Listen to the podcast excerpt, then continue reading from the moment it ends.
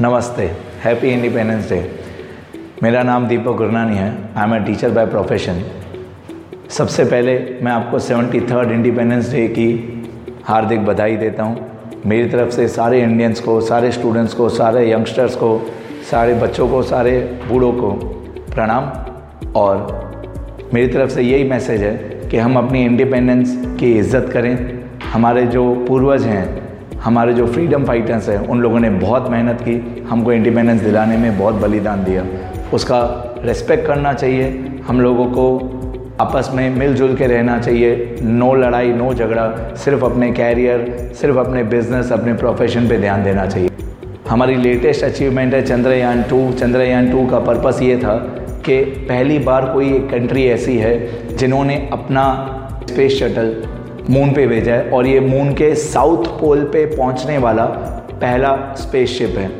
अब क्यों ये भेजा है इंडिया वालों ने, उसका मेन पर्पस ये है कि साउथ पोल पे पानी होने के बहुत ज़्यादा चांसेस हैं। जैसे पिक्चर्स में देखा गया है कि वहाँ पे पानी हम पा सकते हैं, पानी मिल सकता है वहाँ पे।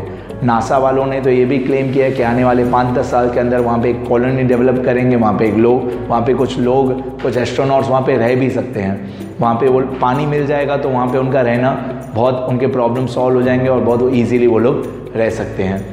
अब इंडिया की अचीवमेंट्स की और बात करें तो इस वक्त इंडिया के क्रिकेट प्लेयर्स को जितना एडवर्टाइजमेंट, जितना स्पॉन्सरशिप से पैसा मिल रहा है, उतना दूसरे किसी भी कंट्री के किसी भी स्पोर्ट प्लेयर को इतना पैसा नहीं मिल रहा है। बिकॉज इंडिया में वी आर 130 करोड़ पीपल। अब जो भी बड़ी से बड़ी ब्रांड्स हैं, बड़ी से बड़ी कंपनीज हैं, वो यही चाहती हैं कि उनकी एडवर्टाइजमेंट इंडियन प्लेयर्स करें ताकि उन इंडियन प्लेयर्स को देखें इंडिया के लोग, और इंडिया के लोग वो प्रोडक्ट खरीदें। दुनिया की हर कंट्री के लिए या तो हम सप्लायर हैं या तो हम कस्टमर हैं। तो हर कंपनी, हर बड़ी से बड़ी कंपनी, हर बड़ी से बड़ी कंट्री यही चाह रही है कि वो इंडिया में आए और इंडिया में अपना प्रोडक्ट बेचे। हाँ, इससे इंडिया में बहुत कंपटीशन भी हो रहा है, लेकिन कंपटीशन हमेशा हर बिज़नेस के लिए अच्छा होता है, खास करके कस्टमर्स के लिए तो अच्छा ही होता है। तो बड़ी से बड़ी कंपनी इंडिया में आ रही है। बड़े से बड़े मैनेजमेंट गुरुज यही बोल रहे हैं, if you are not in India you are dead. मतलब इसका मतलब ये है कि आपकी कंपनी की कोई ना कोई ब्रांच, कोई ना कोई प्रोडक्ट इंडिया में तो लॉन्च होना ही चाहिए। इंडिया में इतनी डाइवर्सिटी है लोगों के अंदर, इतने अलग अलग टाइप के लोग हैं, इतने अलग अलग टाइप के ट्रेडिशंस हैं कि आप कोई भी प्रोडक्ट इंडिया में लेके आएंगे वो बिक तो जाएगा ही। आप मिट्टी की मूर्ति बनाएं वो भी बिक जाएगी। यहाँ पे इंडिया में 1.25 लाख रुपए की नैनो भी बिकती है, 2.5 करोड़ की बैंटले भी बिकती है। तो इस तरीके का यूज डाइवर्सिफिकेशन है, अलग अलग टाइप के लोग हैं। लोगों को बैंटले भी पसंद है तो लोगों को नैनो भी पसंद है। तो आप इमेजिन कर सकते हो कितना यूज डिफरेंस है, पर फिर भी आपके प्रोडक्ट्स इंडिया में होना ज़रूरी है। लास्ट में मैं यही बोलना चाहूँगा कि इंडिपेंडेंस का मतलब ये नहीं कि आप कहीं पे भी कुछ भी किसी को भी बोल दो। मैं यही बोलूँगा, आज रक्षाबंधन भी है। अपनी बहनों की, अपनी माँ की, अपने आस पड़ोस की हर लड़की की इज़्ज़त करें। जब मेरी शादी हुई उसके बाद ही मैंने रियलाइज़ किया कि women are actually physically also they are more stronger than man. Women को रिस्पेक्ट करें, उनकी इज़्ज़त करें। हमारे इंडिया की वुमेन ने बहुत जगहों पर बलिदान दिया है।